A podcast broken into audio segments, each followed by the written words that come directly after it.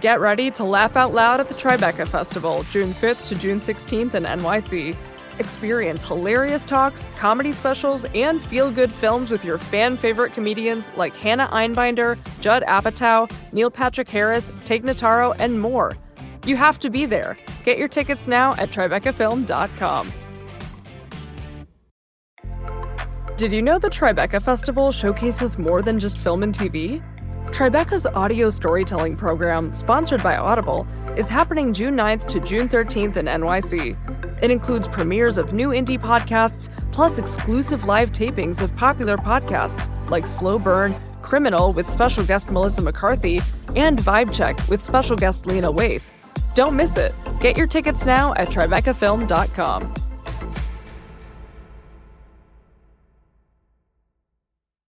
Hey, this is Sean Illing, regular host of Vox Conversations. But I'm here today to introduce an episode hosted by my colleague, the great Vox culture reporter and author Anne Helen Petersen. For this week's episode of Vox Conversations, Anne Helen talks with poet and novelist Patricia Lockwood all about the experience of being extremely online. They discuss a lot, like being the best internet generation, the globalized smell of fast food sandwiches, the parts of life that seem perfectly suited to the internet, and the human experiences that glitch the system. Here's Anne Helen.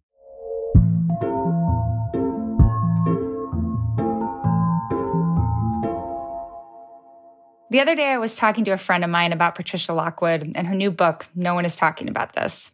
I was trying to describe to my friend how the book somehow manages to evoke the experience of being extremely online in a way that doesn't feel annoying or strident or ironic, just exactly what it feels like. But then it transforms into something so raw and real and moving to the point that I spent the final 20 pages wiping tears from my face.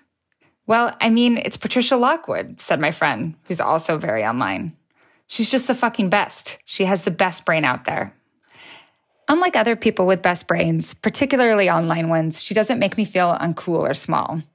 Her brain is weird and twisty, brilliant and compassionate, dirty and wry. It's on display in her poetry, which is how I first encountered her. It's in her memoir, Priest Daddy. It's in her tweets, and it's in this most recent book which I will poorly summarize as the story of a person whose brain lives on the internet, but then her sister's baby is diagnosed in utero with Proteus syndrome, and she is forced to live very much in the world.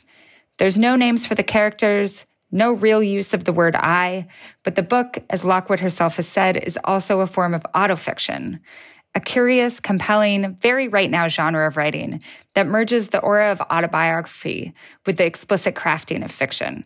I'm totally obsessed with this book, and I am so happy to have Patricia here to talk with me about it. Hi, Patricia. Sorry if that was awkward. Hi, Anne Helen. No, that was perfect. I loved all those compliments.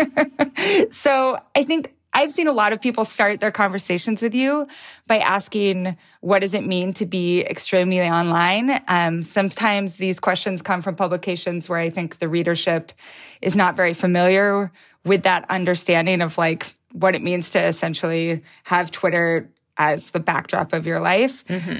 But I want to ask kind of a different version of that question, which is that what did it mean to be extremely online when you were a teen, which was the same time when I was a teen in the late 90s and mm-hmm. early 2000s? Hell yeah. And how has that feeling of being extremely online changed?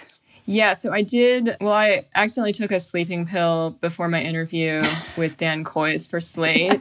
and I made a really bold claim about it, which is that we are the perfect internet generation. I believe this. I really do. Yeah, and I'm going to make that bold claim again, even though I haven't taken a sleeping pill, because I believe it's true.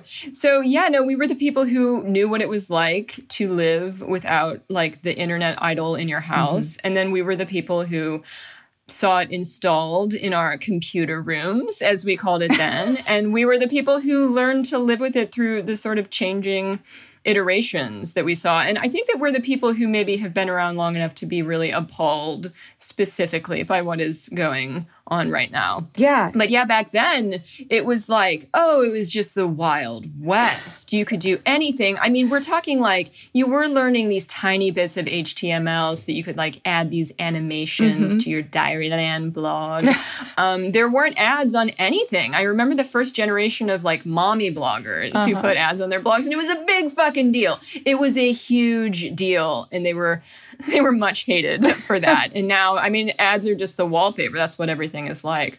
But it was also like, okay, so my dad's at church. That was always my thing. I was like, my dad's at church. I have the house to myself. I can go in the computer room and I can just like waltz into a Yahoo chat Yep. room that's dedicated to the discussion of poetry and talk to some old pervert, you know, and you were just like, that's what my night is going to be. Like you would have a whole night based around like an internet event. And that was really fun. I do think that we've lost that with the advent of smartphones. I mean, a smartphone is basically attached to your body, it's pretty much in your bloodstream. But back then, you had an internet evening. Yes. Did you have okay, so I had the AOL unlimited thing where you like signed up for 10 hours and then you quit and then you got a new CD and then you signed up again. Did you do that ever? Yeah, we we figured out the loopholes. But my dad was one of these early, like he was a submariner and he was an engineer, and so he figured out the computer stuff early. And he would always build computers, and in the process, he would shock himself quite badly um, in a sort of like electronic guy kind of way. So I don't know if we were as much of like an AOL family as we were again some sort of you know like janky thing that my dad had set up to just barely work. But I do remember that. Yeah, it was always like Frankenstein parts. And at some point, would be like working in the basement. You'd hear like, oh, damn it. Like, you know, you'd hear the sound of him shocking himself. And it was kind of wonderful. It brought like a, a great deal of atmosphere to the event. I I had this book. So my mom was a, um, a math professor, and so she got a computer early on to try to like. I don't know, be part of the internet community through her her college, and mm. she bought a book that had like all of the different BBSs and things that you could join. Oh, yeah. And one of the things it had, I can't believe this in hindsight, is it had email addresses of prominent people. So Oh my God. I sent an email in the seventh grade, eighth grade to Bill Gates Oh, yeah, of asking course. him. I asked him, and I think Kurt Loder. I CC'd Kurt Loder. the two, the two big guys, Bill Gates, Kurt Loder. and, That's the two. and I asked Bill Gates, why don't you donate more money to charity? I, and he responded. I am not kidding you. He responded and like pointed to, you know, all of the different philanthropic stuff that he was already very involved in. Oh, so he was defensive. All right. He's like, I do Yes. give to charity. Yes. But like, what a radical gesture on your part. uh, no, but there was something similar. Yeah, I had the Market Guide to Young Writers, uh, Ah. which again was existing in that sort of space where they were talking about like Oracle and BBSs and stuff like that. And it also contained email addresses just in, in the way that was like, you know, like, yeah, like you would have a website URL now, pretty much. I mean, this goes back to your original point that we are the best internet generation. I think of, about this a lot with elder millennials' relationship to their devices, just generally, is that, like you said, we understood that like email used to be something that was amazing. Yeah. Like we opened up our email and we felt nothing but thrill. Yeah. And that is just totally gone. And you got on it. You got on your email Yes. like it was a life raft or something. And now the email is just piped directly into your brain like some music from hell. And you really do feel if some, you know, email comes in at like 11:45 p.m. from like your agent or your publishing house or something like that, you feel like you have to answer it then. That's not something that we experienced as the perfect internet generation in that time when we had computer rooms and when we got on email. Now, what do you refer to yourself as? Are you an Xennial? I mean, Are technically- you an elder millennial? I like that because it sounds like a druid or something wearing like a, like a Yeah. columnar cape. Yeah. So I was born in 1981, which is technically like the eldest Yeah. of the elder millennials. But I think like a lot of people in our age range, like sometimes people call it the Oregon Trail generation or uh, oh, that's good. I do have memories of that. Yes. the Jordan Catalano generation. Do you know this one?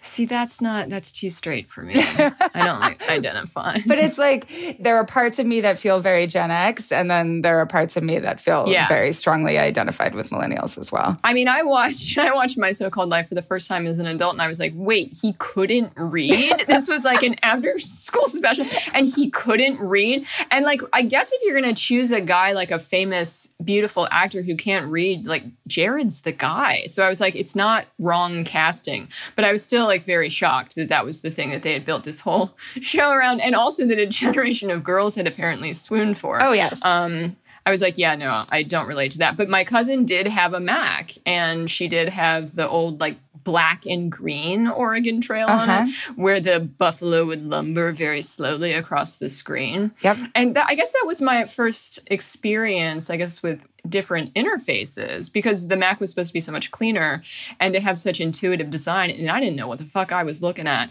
And I was like, what is this graphic? What is this icon? I didn't know what I was supposed to do with it. Um, I had no literacy, much like Jordan Catalano. um, with the English language, I had I didn't have that with the Mac at all, so I was I was very intrigued. So this is a good segue into my next question, which is that people often say that they learned how to write and especially how to use commas and like semicolons and form sentences that work from doing reading. And I think a lot of times people are like, I learned how to use semicolons from Henry James, which means that they like learned how to write a page of text with no break. But I think that I learned to write from a mix of like Babysitter's Club, but John Grisham novels and my mom's Oprah book club selections. Whoa. But also reading and writing like these very long emails to friends. So I was just curious if you have thought about what books or websites or magazines taught you to write. See, I think I, I predate that. I do think I go back a lot farther than that. I learned to read so early and like no one knows how I did it. It was one of those things where it was like a three year old baby sitting up with the newspaper. It's Matilda, look at her. What's she doing? She doesn't understand anything she's looking at. So I was like that. And I guess my sense of voice also went back that far. So when I think about like where did I learn to use semicolons, it was probably like humor writers. Mm-hmm. I think about guys like Jean Shepherd, and I think about people who thought a great deal about the placement of punctuation as an ornament, I guess. So no, I never felt that the internet like shaped my voice in that way. I did have like a blog fairly early on where it's almost like an intact sense of humor. I go back and it's pretty much like what I tweeted on Twitter, like in my very earliest days, which I got on Twitter and I immediately started to like live tweet the sex scenes in Bambi. And so it's like sometimes people are like, has the internet, has Twitter like changed the way you write? And I'm like, apparently the way I write never changes and neither does my subject matter. It's just always the same. But yeah, I mean, I do think that there was a lot of, again, very Wild West humor writing that was happening on places like Diaryland, probably later Live Journal. Places like Television Without Pity, Yeah. I think, were quite formative for people's like sense of criticism probably uh, the voices that they ended up writing criticism with but yeah for me it was like diaryland is like here's a guy like he, and he's pretending to be brad pitt for some reason every day he writes an entry where he like wakes up and and rips a bong and like pretends to be Brad Pitt. And there's something really great about that. Because it's just like a sort of like a Montessori, like a playroom full of kids just doing their own fucking thing, which I always like. So you wrote on like early blogs. Did you have any like pen pals? Like I used to love to get people that I met in AOL chat rooms to like Wow. email back and forth with me because I think I just liked writing letters. Um, that happened a little bit, but ultimately, I don't know if I was interested enough in people to do that kind of thing. I had some real world pen pals that you know you would you like go strong for about ten letters and then it would fizzle out.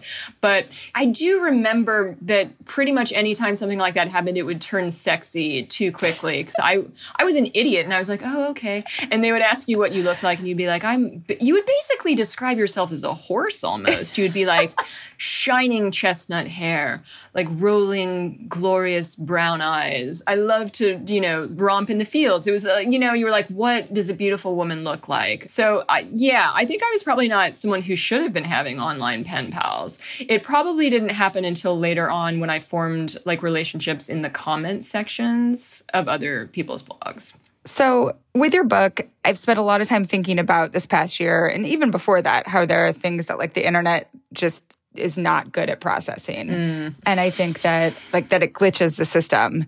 And I think prolonged grief is one of those things. Yeah.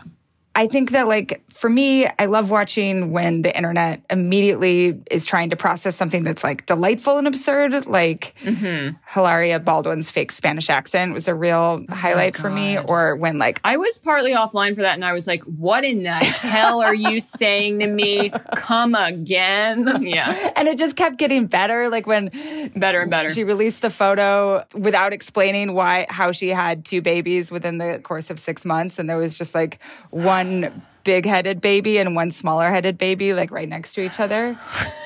but then also, like, I think, you know, I felt that when the election was finally declared and then we had the inauguration and all of this pent up internet energy went into like the Bernie mm-hmm. meme, like people just could not stop. Yes, it was the explosion. You know, yeah. the picture of him at the inauguration when his legs are crossed and he looks like, I don't know, everyone's grandpa and is wearing very robust mittens that look yeah. like someone's grandma knitted them. Yeah, it really for me centers on the the mittens, and they just photoshopped him into a variety of scenarios, as we would say.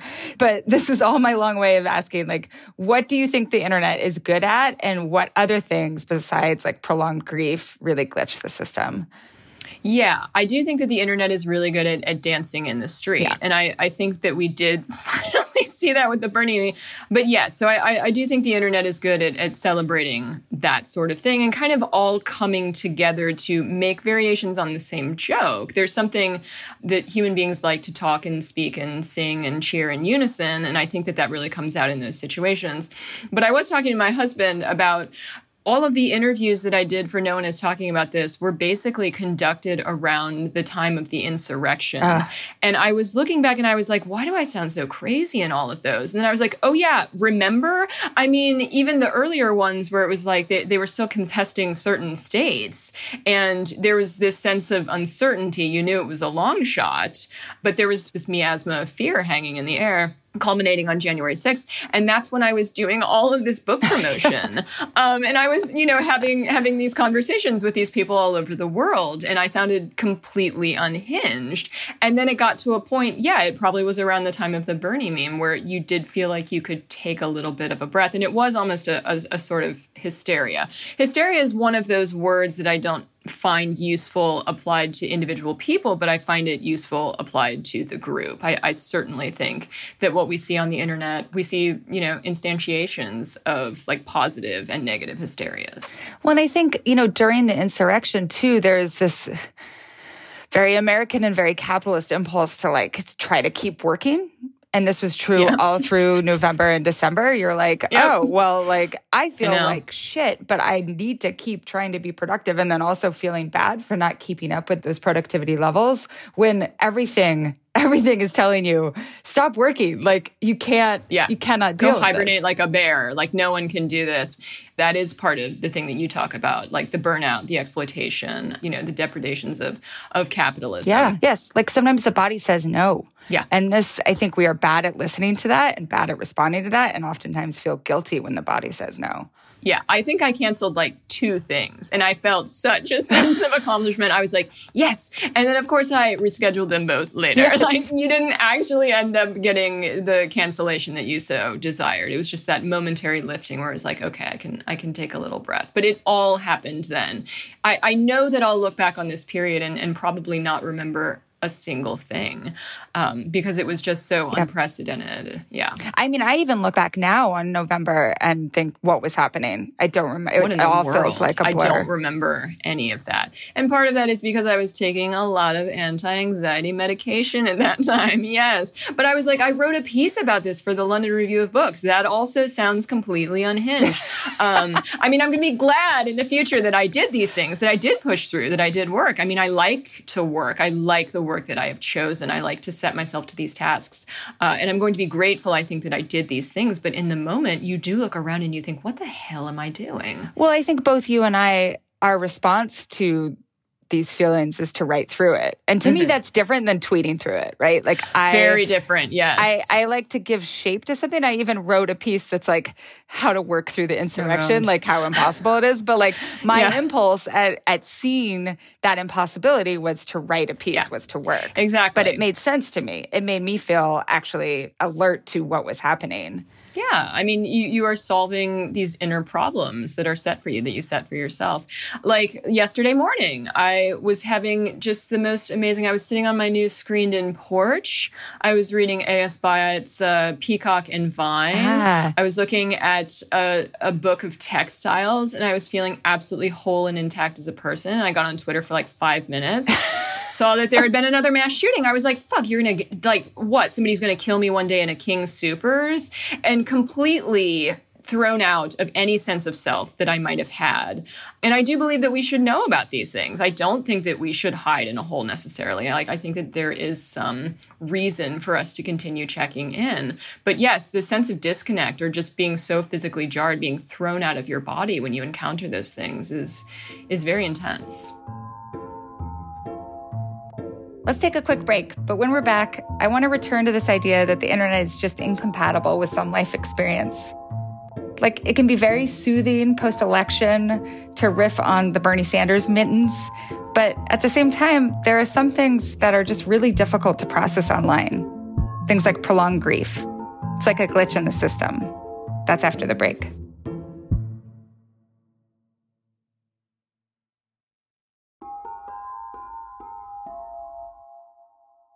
So, to come back to this idea of grief as just totally incompatible with some ways of life online, I think that there are some expressions of grief that can really take root online and be processed in different ways.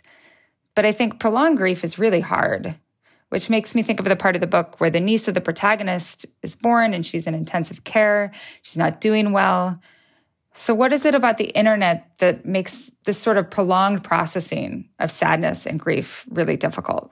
I think it was difficult for me because with my niece, I did want to talk about her online. Mm-hmm. I did want to put her picture in the stream of things, as the protagonist says in the book.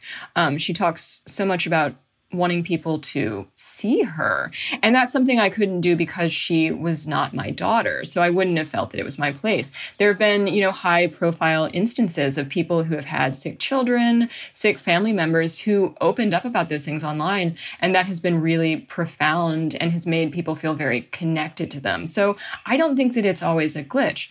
But this was a situation that returned me so intensely to my body. All you could be doing was existing in that NICU you. You mm-hmm. were in the waiting room, you were scrubbing yourself down, and you were putting your phone physically in a Ziploc into a plastic bag so that you couldn't contaminate any of these children whose immune systems were compromised or who were ill. So I was removed almost by force from that place. And your body existed for its original reasons. You existed to hold this child.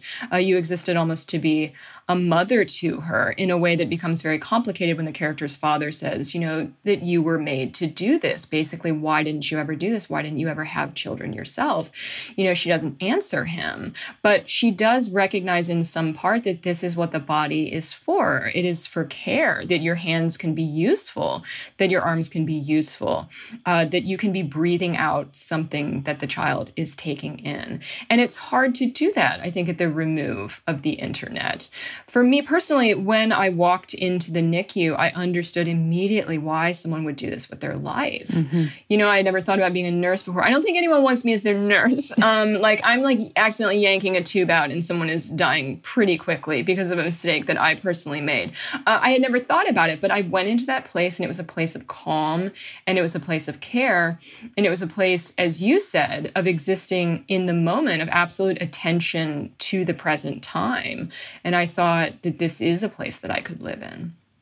I know that you had COVID earlier this year and you wrote about it, right? And you also wrote for the London Review of Books about processing all of this other stuff. Mm-hmm. Like, do you feel like writing is a salve in this capacity, especially for something like grief? Yeah, I had COVID actually last March. So it was the time when we did not know what it was. We thought that it was transmitted through surfaces. And I was like, sure, I can get on this plane and fly to Harvard and I'll be fine as long as I wash my hands one million times, which of course makes no sense in retrospect. we knew that it was a respiratory virus. Why would it not be, you know, like an airborne transmission? So it was really the first wave of those people who got that. Mm-hmm. And the strange part is that when I was writing the LRB piece, I was very paranoid about the fact that I was still experiencing symptoms because we didn't really know that long COVID was a thing yet. Yeah. So I was like, okay, like my arms and legs are numb and I can't feel my face and these things are still going on. But I had this absolute paranoia about writing about them because I thought people would think that I was complaining mm. or lying. I mean, we see what happens to women who talk about chronic illness, yep. to people who talk about disability,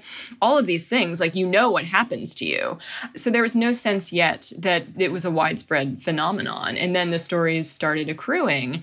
And then you look back and think you, you're glad that you did that because you are adding your voice, you know, to the chorus. You are saying this is what happened to me. I think that that is an important thing to do. But also looking back, it is complete madness that I was trying to write anything during that time. But even just, you know, writing it makes it visible. And I think that like there are long-term effects to what writing it will do and the comfort and, and visibility that it provides for others. Yeah, and I wonder if that is part of the original impulse. Uh, what I was probably thinking was I'm contracted to write four pieces a year for the LRB, but I was also at that point thinking about documentation. I was mm-hmm. going back through my photo roll and thinking, why don't I remember any of the pictures that I saved when I was sick?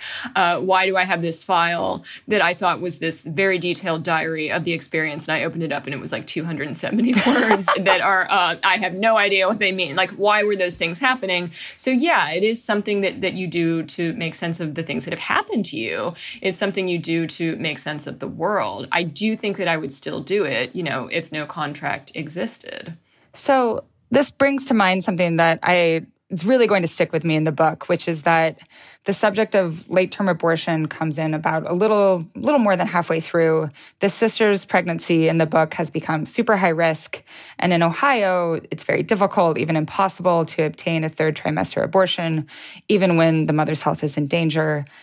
And I was just so struck by the way that the main character's father deals with this because mm-hmm. he essentially has to deal with the reality of his politics that he's so sure, oh, there has to be an exception right. for you, my daughter. Right. Even though the way that he has talked about those politics, endorsed those politics, voted for people with those politics would ensure that there is no exceptions ever. Mm-hmm. And in a recent interview with the New Yorker, you talked about the ways that exploring this issue touches on this weird consideration of like an almost alternative life that if you'd followed this trajectory of your youth and turned out like your dad uh, or righteous in the belief that these partial birth abortions are the work of like abortion loving doctors like you could be in a very different position and attitude like there's just this alternative life and so my question then is what other alternative timeline existences shadow you I think about this too in the book. There's a part where a friend of the main character just kind of offhandedly observes,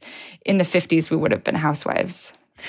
Yeah, I don't think I would have been a housewife in the 50s. I mean, I don't think that's the route I would have taken. But yeah, for me, this was really crystallized with the nomination of Amy Coney Barrett mm-hmm. to the mm-hmm. Supreme Court because I was like, okay, so everything about the way I was raised would have taught me to see this woman as a savior and the fulfillment of our hopes and dreams and to just be cheering when she finally sat on the bench. And so the compound horror that I felt, you know, not just that she actually made it, uh, believing the things that I now believe but thinking about my past self and the propaganda, yeah. the brainwashing that I had experienced, and how differently I would have seen that woman. But you know, this is, I see this every day. Like, my sister, my older sister, is a traditional Catholic, and she continued on the path that I think both of us started out on when we were like God's gang teenagers, mm-hmm. when we mm-hmm. were extremely charismatic Catholics who were very genuinely faithful it's interesting for me to see what that has sort of turned into because a lot of these people are now Trump people. And you would think that they were absolutely diametrically opposed, these two sets of values. But people are able to square things that you wouldn't think that they would be able to square. So sometimes you can see that shadow life you can say, you know, I would have continued on this path, but then it, at some point, maybe when, you know, someone like Donald Trump is like the nominee for the president of the United States, the Republican nominee, I would have seen the light. But you actually don't know. Yeah. You don't know that that is true. So, yeah, I think about it all the time. That's that is the main one for me. Uh, I think it's so clear. It was really a situation where I was walking in the woods and there was like a forked path. It wasn't like it was a multiple branching situation where I could have taken any two paths. It was like I could continue to choose to believe these things or I could walk the other way. Yeah, you know, I went to the March for Life. Did you ever go to one of those when you were a kid?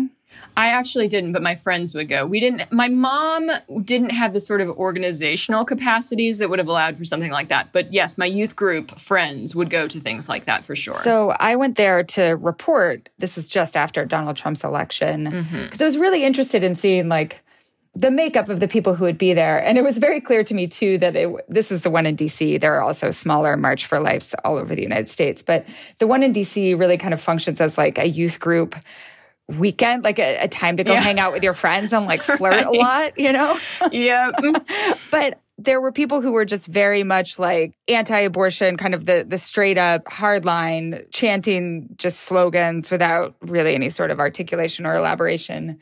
And then I was always drawn to like the Jesuits mm-hmm. who would have posters that were about the idea that like if you are anti-abortion, you also have to be pro-life in all of these other capacities. Right. And that means like pro immigrant, right? It means like things that sometimes progressive would claim as their own, but that I think Right. Anti death Yes. penalty is particularly the yeah, one. Yeah. And also things like anti harvesting of eggs and the IVF and that sort of thing. It's very complicated. Yes, it, it gets all up in there. But yeah, being attracted to the sort of the Jesuit viewpoint there, that's the sign that you're going to break free and become an intellectual or gay, basically, in the future. That's like what's going to happen for you. There are all these indicators looking back around at like my youth group circle. I'm like, well, I knew it was going to happen to you. This is where you were going to go.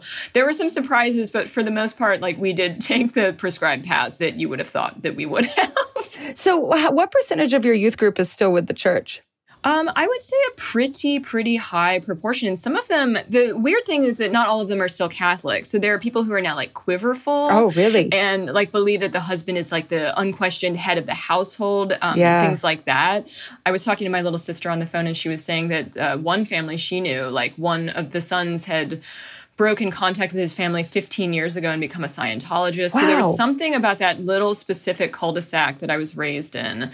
There was this special little delta that I don't know is this kind of like fervid haven for that kind of thinking. Um, this area of extremity. So, I was raised in a mainline Presbyterian church in a small town in Idaho that also, like a lot of, I think, mainline churches in the late 90s, early 2000s, had this like charismatic bent where Yeah. some people raised their hands when they sang. That was kind of the extent of the, Okay. the All right. physical. I gotcha. phys- Yeah. but then lots of ideas about abstinence and purity and you know just this sort of more commodified understandings of evangelical culture that i think of. Mm-hmm. But the interesting thing today is i would say three-fourths of that youth group has either left the church entirely or has found like very progressive corners of other churches Interesting. A much better outcome for you guys. now, but as soon as you said that it was like kind of a sexy weekend to go to the Right to Life March, Yeah. then I knew. So it's kind of the same thing, you know, that John Jeremiah Sullivan essay, Rock of Yes, Ages, where he talks about going to the big Christian rock festival.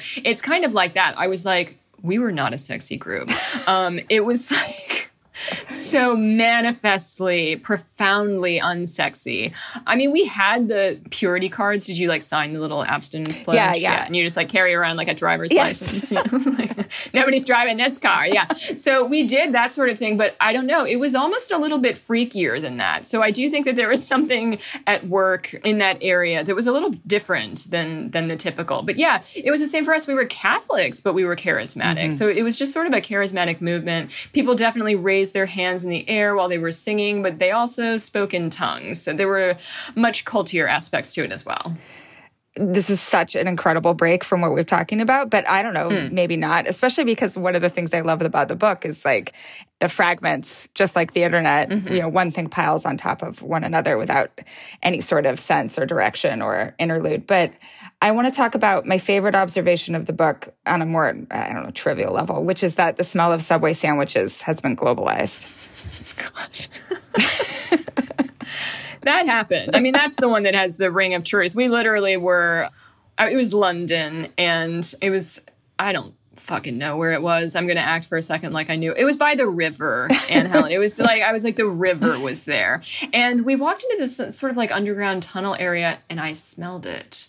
And it was so unmistakable what it was. And I was like, how has it made it here? and then when I went to other places like Australia, New Zealand, it was like, Subway made it to those places. And then, of course, you think of the piece about it how, you know, like Subway is this world dominant mm-hmm. sandwich shop brand, which is not something that I knew about it before, but you experience it viscerally. You go to these other places and you smell that bread. You know, because I think McDonald's, which actually is not as globalized as Subway, yeah. McDonald's is just kind of the smell of grease, right? Like and sugar. It's like a sweet smell. Yes. But yeah, what is that Subway smell? I think it's the bread. I think it's the sweet bread. Like they put a lot of sugar in the bread. and well, and they're also trying to like fake it out that it's really like home baked, right? yes. So they're like, oh, come in. We're like baking this bread right now for your sandwich. but that, I smelled it, and really the idea of its global power was driven home when I was in Myanmar, which had only recently opened to Western businesses, and they had a Subway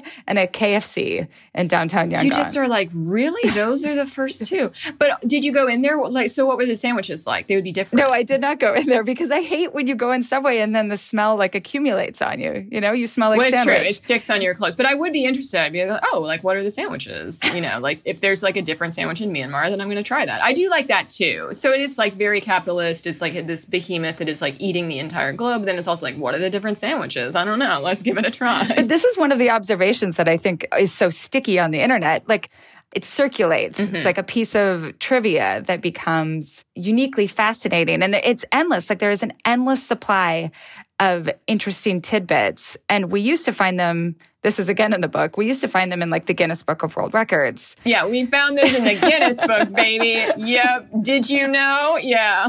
Which, you know, you bought at the school book fair. And my mom was like, Are you really spending your money on that? Uh, Little did she know that was the best bang for your buck. You could just endlessly go in there and just look at that picture of the guy with the fingernails. The fingernails. Again and again and again. Well, yeah. and that's, you know, I think that that is somewhat lost is the idea that there is like a discrete amount of interesting information and it is all piled into one book. Mm-hmm. And if you just like study it enough, you will know everything that's interesting about the world. Yeah. I mean, these are like all precursors to the internet. The Encyclopedia Britannica that I had in my childhood bedroom, that's a precursor. You know, the fact that I would sit there and I, I would read that as if it were actual literature, that's that's all a precursor to my internet usage. Yeah. So I sometimes really like the passivity of the internet. Like I don't mm-hmm. think it's any mm-hmm. different than watching endless Nick at Night when I was a kid. Um, right.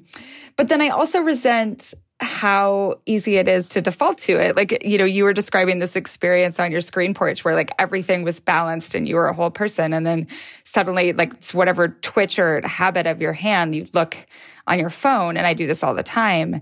And it, I think it numbs me to like what Neko Case calls that teenage feeling. Like, I don't spend enough time just like staring at the ceiling listening to a sad song or feeling like yeah or being bored. Yes. yeah. I mean like boredom we've completely relinquished and boredom is very fertile ground for writing. And i have noticed that actually the moment when my hand twitches for my phone is when i feel the happiest. It's when i feel the most intact in this yeah. you know paradise i've set up for myself of thinking of writing of books.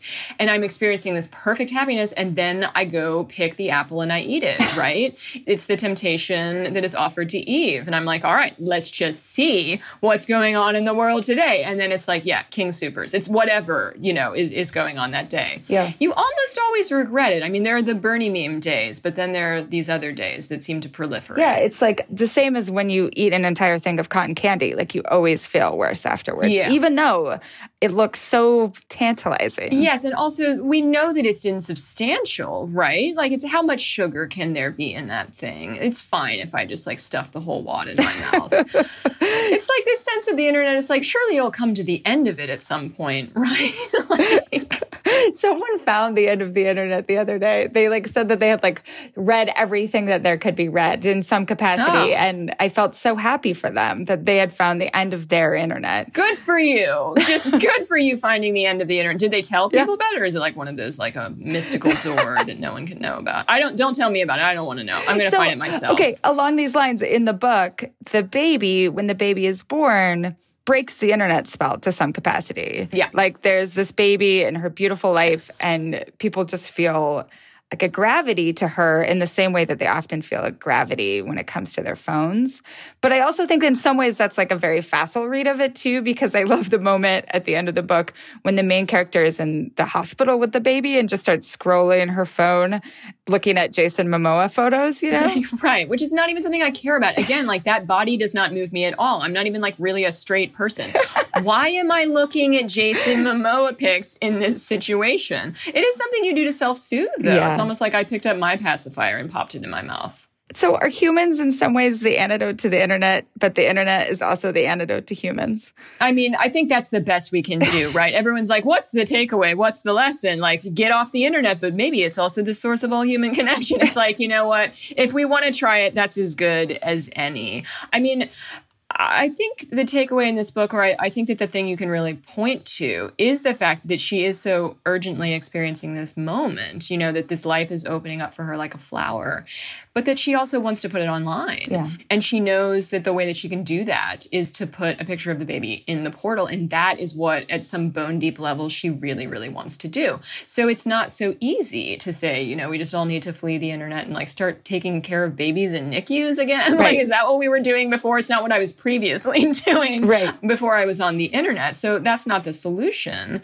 But yeah, I mean, the, the solution is is just that we have to think about it more. Just like what is that desire?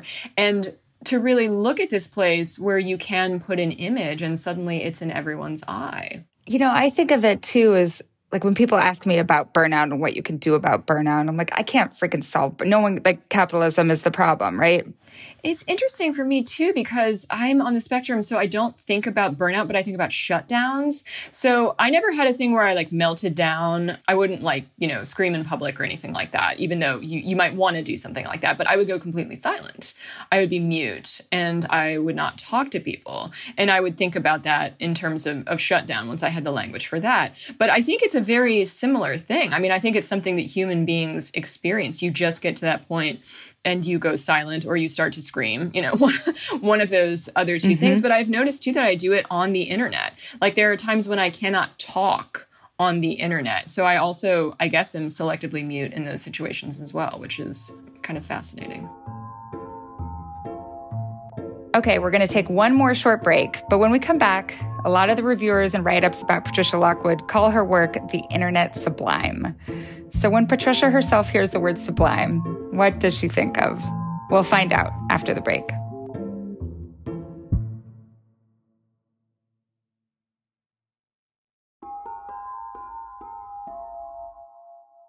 So I can't tell you how many times I've read in reviews and interviews with you people describing your work just generally as the internet sublime.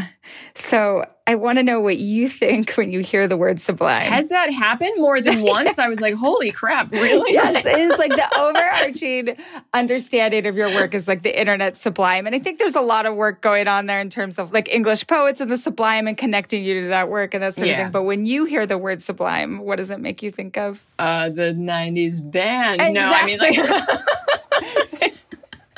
we still play that in the car. Actually, my husband is on like I think he got so stressed out during the election that he went into this insane reggae period where now all he listens to is classic reggae. Like I get in the car and it's like Mutabaruka, any which way. And I'm like, oh my God, Sublime just completely like ripped off all of this classic reggae and dub, like which I didn't fully understand when I was a teenager. But like, yeah, that pins us, I think, to the micro generation as well, the perfect internet generation, where it's like I can still sing all of those songs at the top of my lungs. I like know like Bradley's harmony to those things.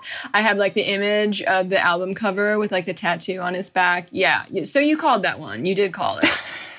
well, and I think too, do you think that like people who are growing up with music now have that same sort of like deep, deep identification with a band particularly because I know what happens with the song, right? Like there are these songs that are incredibly popular that become the soundtrack to TikTok things. Like I'm not saying that people don't have relationships to music in the same way, but I do think that there's a different relationship with like albums and bands and a sound. Does that make sense?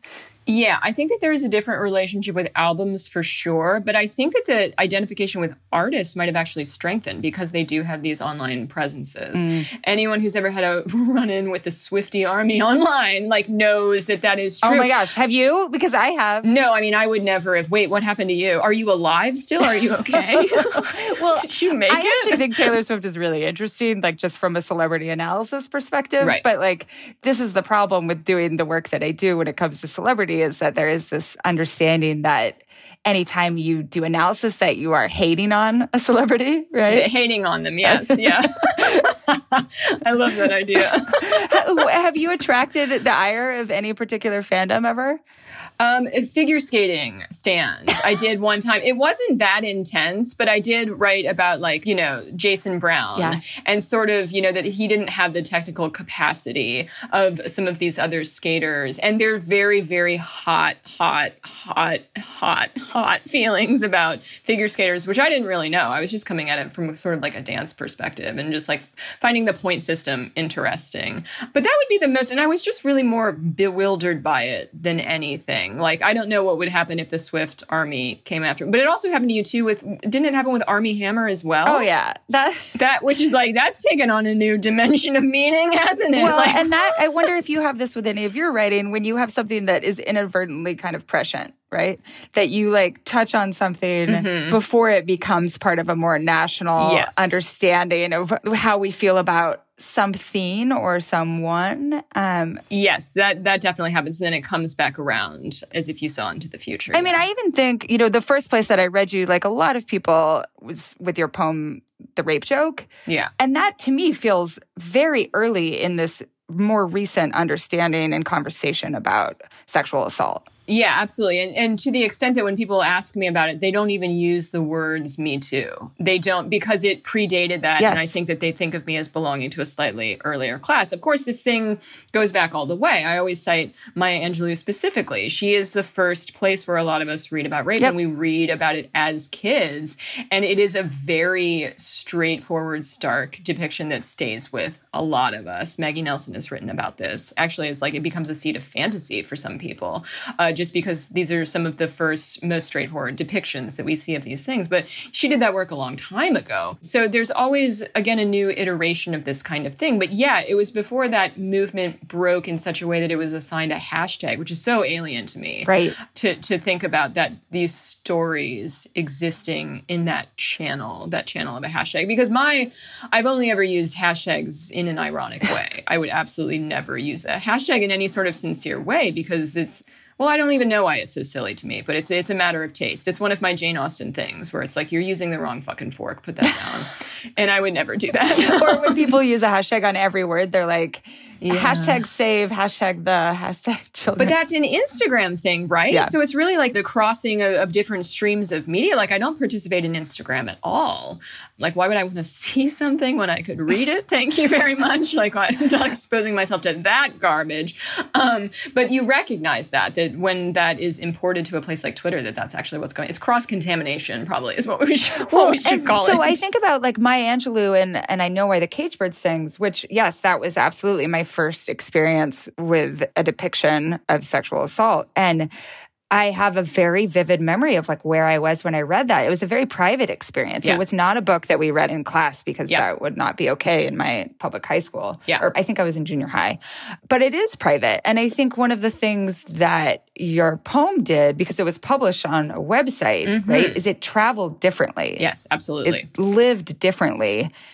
And people, I think, were fascinated by it and scared of it and didn't know, mm-hmm. you know, how do you tweet a link to it, right? Oh man, I remember Choire actually, the Awl had some sort of like technical glitch that day. So you mean Choire Sicha, the editor in chief of the Awl at that time? Yeah. And it maybe went down and he had intended to tweet a link to it. And when the site came up, he's like, and when we were offline, I, I was about to tweet this link to this, and it was like ellipsis, ellipsis, this, oh dear. And it was just like a link to my poem.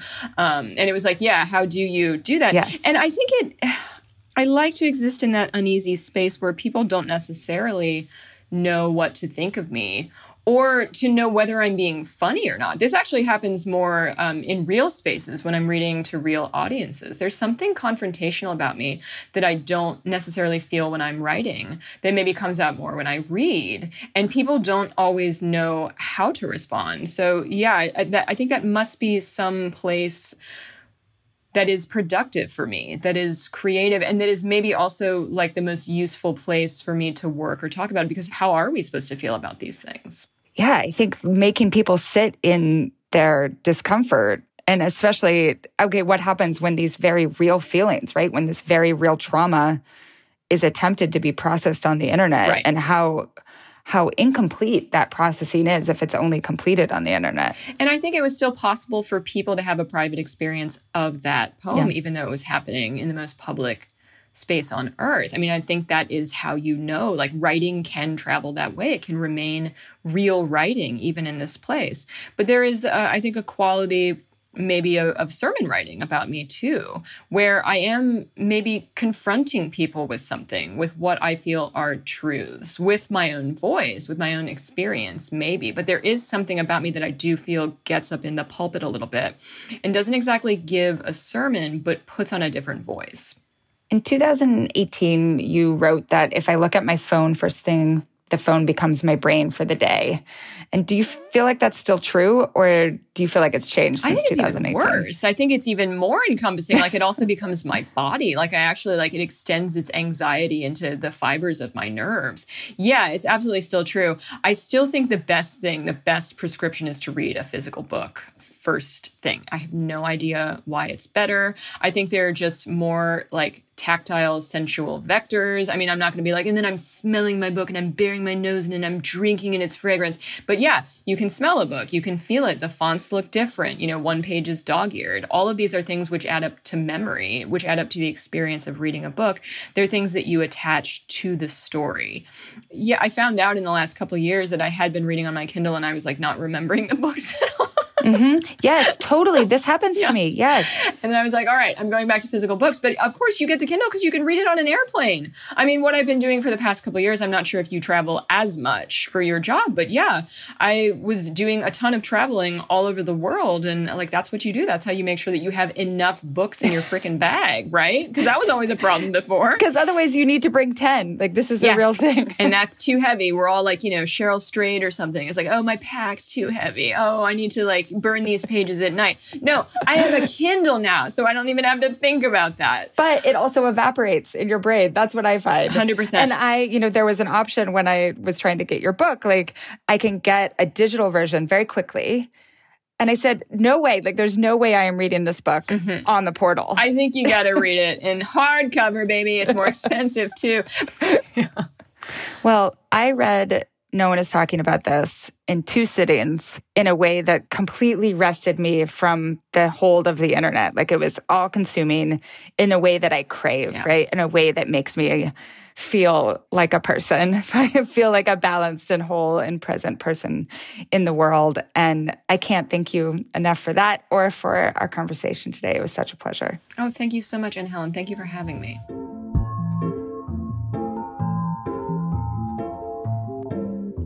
This week's episode of Vox Conversations was produced by Erikk Geannikis. Our editor is Amy Drozdowska. Daniel Turek mixed and mastered this episode. Our theme music was dreamed up by the mysterious Breakmaster Cylinder. And Liz Kelly Nelson is our executive producer and editorial director of Vox Podcast. If you like the show, let us know. Room for improvement, we want to hear that too. We're curious to know what you think, what you want more of, what we could improve. And if you have ideas for future guests, guest hosts, or topics, send us your thoughts at voxconversations at vox.com. And hey, if you did like this episode, share it with your friends, rate and review, and come back next week for a brand new episode. Thanks so much for listening.